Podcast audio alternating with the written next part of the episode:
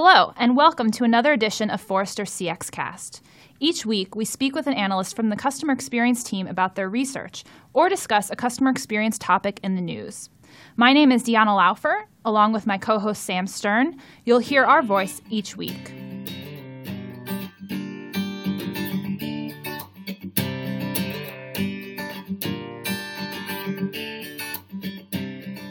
Hello and welcome to another episode of C X Cast. I am your host, Deanna Laufer, and I am joined today by my colleagues, Sam Stern and Maxi Schmidt. Welcome.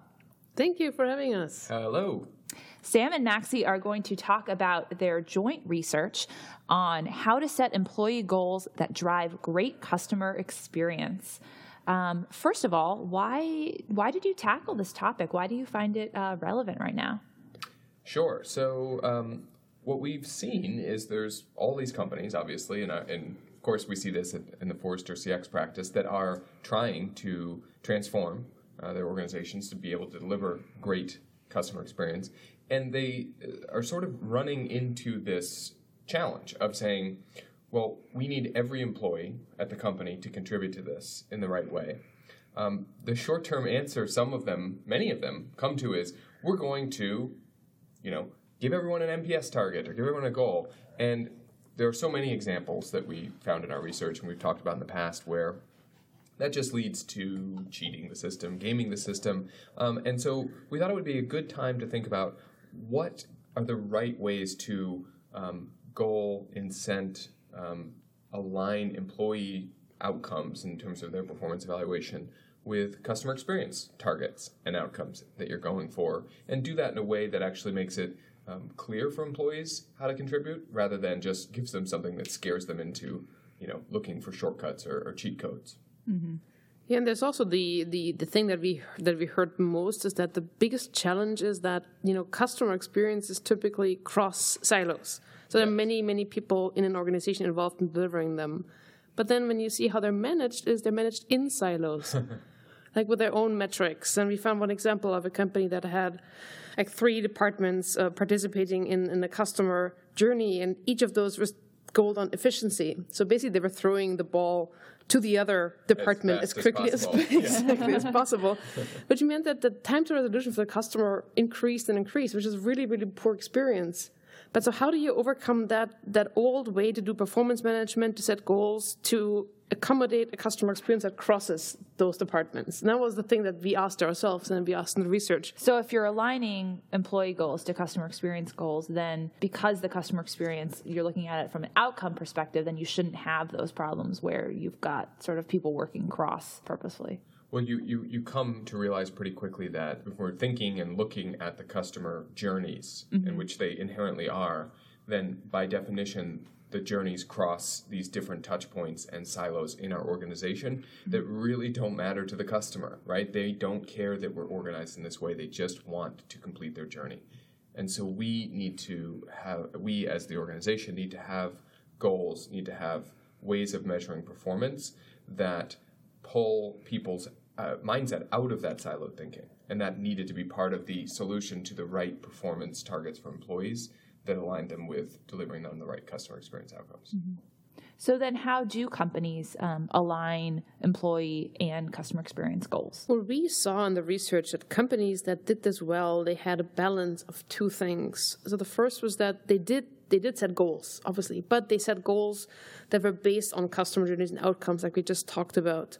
So they, they were they were able to make sure that when employees fulfill those goals, customer experiences would be good. And we can talk a little bit more about how they did that. But then on the back end, and this is something that Sam, you're most passionate about, they also did a lot to enable employees to understand why the goals were set the way they were, to understand how they contributed to those goals, and to, to share information about the goals in a manner that didn't perpetuate that thinking about the, the goal is the goal.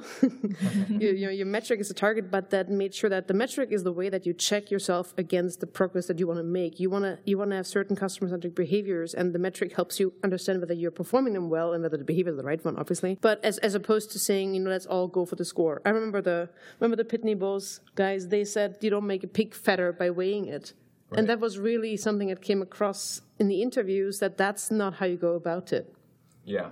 And so a big part of it, um, that second piece, is making employees feel like they are empowered by having the right information, by having an environment that focuses on behaviors and getting better rather than just on what the score, what the outcome of their activities was. Mm-hmm. Um, and so that, you know, you're creating for them the feeling that they can achieve these goals. And and I think, because I think we all want to come to work and feel like we can be successful, um, that we're contributing to something that really matters. But it really can be demoralizing if uh, the flip, the flip side is true, where you come in and you're expected to hit this N P S target and you have no idea how to do it, or what what are the right things that you should focus on in your work that will deliver better uh, customer outcomes. Yeah, and then in that situation, no wonder people are gaming the system, because exactly. they right. really don't know what to do. Right. Yeah. That's the only thing they can think to do um, without clear guidance. Um, and that- Yeah, go ahead. And that was the interesting thing. When you so when you think about this balance of accountability and empowerment, that leads us back to how do you create accountability? So then the accountability isn't just anything, but it's about understanding how do the different employees even contribute to customer experience at the basic level, right? Mm-hmm. Um, there could be a, a, um, a map, a stakeholder influencer map, but then also understand what is it currently that prevents them from delivering good customer experience. So we had an example where, where a company launched functionality that made it easier for customers to pro, uh, it's Expedia, right, to um, to book two one-way flights to get a round-trip ticket. Mm-hmm. And that was great because their conversion numbers went up. That was what the team was gold on. But then later on, when the customers wanted to change that, they had to then call basically about two flights, which was a bad customer experience. Mm-hmm. And those are the things that you need to figure out. Is there anything currently in the way that you set goals that prevents you from creating accountability that helps to deliver on targets? Yeah, and I, I love that example because they were looking at it with good intentions, right? Two one-way flights sometimes uh, nets out to a lower overall cost, which is great for the customer, right? And right. so it boosted conversion rates, and they're thinking mission accomplished. But canceling or changing two one-way flights, especially if they're on different airlines, is a real headache. And they hadn't looked across that entire customer journey because the team responsible for optimizing that booking experience only thought about uh, cost for customer, ease of booking, and conversion rates, right? And so once they had optimized for that, they moved on. Whereas um, once they realized that this was a problem, they realized that the the larger problem they had was that they weren't taking that end-to-end customer journey um, perspective. They were thinking of their journey to book a flight. The customer does think of that as an end-to-end interaction that's mm-hmm. part of a larger travel journey, and Expedia uh, wasn't looking at that larger travel journey and wasn't goaling um, its employees on looking at that larger travel journey. Exactly. And then so what you see, if you look at that, then the next step is pretty clear, right? So we found companies that actually overcame those problems. So remember when I talked earlier about those three departments ever throwing the ball to each other. So the company uh, that had those three departments, what they did is they assigned an overall goal to those departments. Mm. Mm-hmm. Basically, in, in the interview, they said, you know, we were going to incentivize collaboration. I was like, well, how did you do that? Did you, you know, did you measure how often they met or what they did? And they said, no, no, we just gave them a common goal. We forced them to collaborate. Mm-hmm. And the common goal was uh, customer time to resolution. So now if you threw the ball over the wall to the next department and time to resolution went up, then you just didn't make your metric. And that's an interesting thing. So that was one of the key takeaways for me from the from the research, was that you you basically you set goals that, that incentivize collaboration by setting goals that are more aligned with the customer outcomes as opposed to what the individual employees contribute to it, while you still look at what they contribute to it, because that leads us to the second big thing is what are the behaviors that help us. So in this case, the behavior would be collaboration. The behavior would be to, in customer service, to to check what the problem is that the customer has as opposed to just throwing it over the wall. Mm-hmm. And that that's kind of the, one of the main findings from the research, one of the greatest examples. I really like what you said about collaboration. I think it goes back to um, what another recent guest on our uh, C X Cast said, T J Kitt, um, which is that collaboration is necessary to achieve great C X. And so shouldn't goals be uh, aligned around collaboration? It seems obvious to me now that you said it, but I bet a lot of companies aren't um, aren't doing that today. Yeah, and I think there's a big barrier to that at a lot of companies, which is to say that um, you know, your goals are set in, in almost all cases by your direct manager, mm-hmm. and um, so that perpetuates up in, in that business unit or in that department, and so then that sort of um, calcifies around a silo.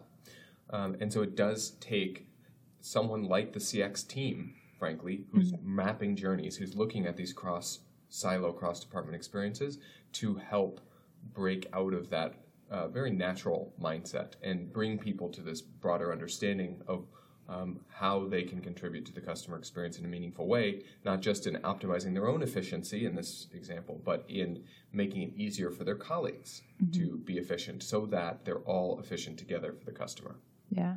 Great. So so what other tips or lessons do you have for um, folks who, who want to set better employee goals that align with C X metrics? How do you overcome some of these challenges? So th- there's one that, that really struck me when we did the research, and that is look at your culture and uh, let that culture determine how you share information about how well employees perform on goals. So we had one interviewee who said, our culture is just not at a place where we can just share scores. If you do that, then it will be all about the score, scores the goal. We don't want that. Okay. Another interviewee said, you know what, we actually don't want our, our managers to share survey scores. We want them to come with a game plan based on survey scores, internal quality evaluation, and that's what we're sharing because we know that this is how we get people to, to actually do this. And then, you know, for me, when you look at the research on the role of metrics and customer obsession, that's really where it comes down to. Is your culture ready to take Uh, score a metric without then just optimizing for that metric? Or do you need to share much more carefully that you share, uh, you know, what could be the game plan, what are the behaviors that need to change as opposed to here's your score and now, you know, go deal with it?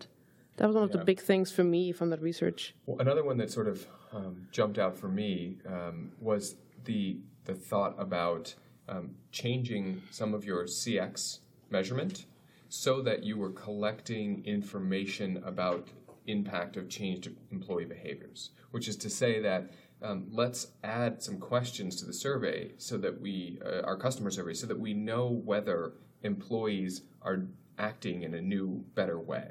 Um, and we have that data as perceived by customers. I mean, what better sort of ultimate uh, evidence for the changing behaviors could we find mm-hmm. um, as a way to say, yeah, we need to collect this data so that we have the real accountability and the real way to feed back to them that you think you're making changes and here's here's the good news. We see this, we see it's working, or we don't see evidence yet. Let's revisit this, as Maxi said, with, with, with that coaching mindset, that coaching mentality to try and get better. Yeah, that I mean, that would also provide some interesting information, which is, okay, we've identified these behaviors that employees need to um, need to do.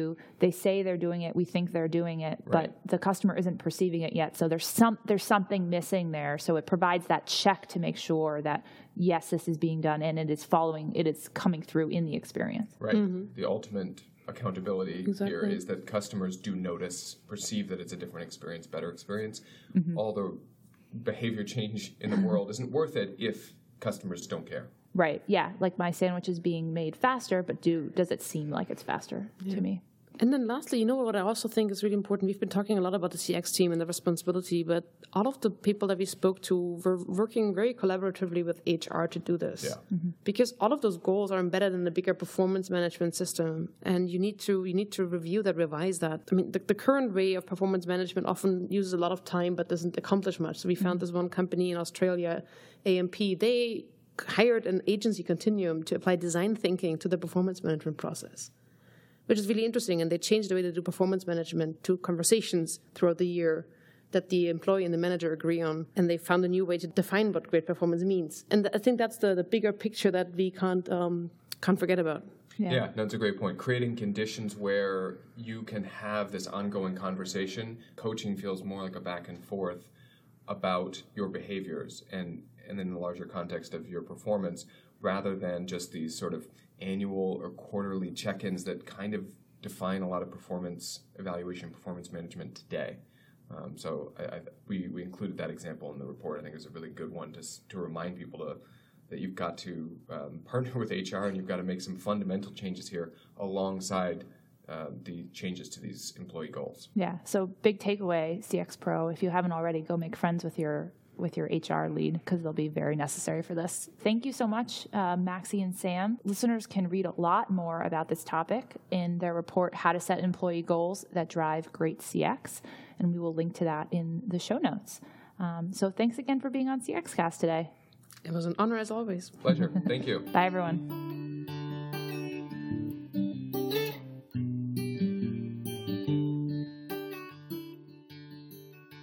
Thank you for listening to this week's C X Cast. We'll post links to the reports we mentioned in this episode in the podcast show notes. For questions or suggestions, please contact me at d laufer at forrester dot com. And remember, your customer's perception is your C X reality.